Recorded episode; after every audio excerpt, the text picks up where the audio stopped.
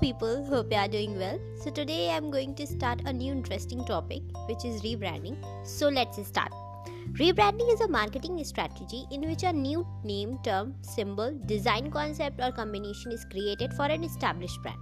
The intention of doing rebranding is to develop a new, different identity in the minds of consumers, investors, competitors, and other stakeholders. But what are the benefits of rebranding? So, the benefits are with the refreshed look and feel of your brand helps to reach new customers. It helps to set yourself apart from your competitors. It helps to stay in current scenario by implementing best stuff.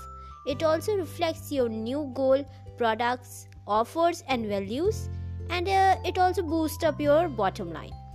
So tomorrow we will discuss about the next more about uh, the rebranding. So stay tuned with me and thank you so much.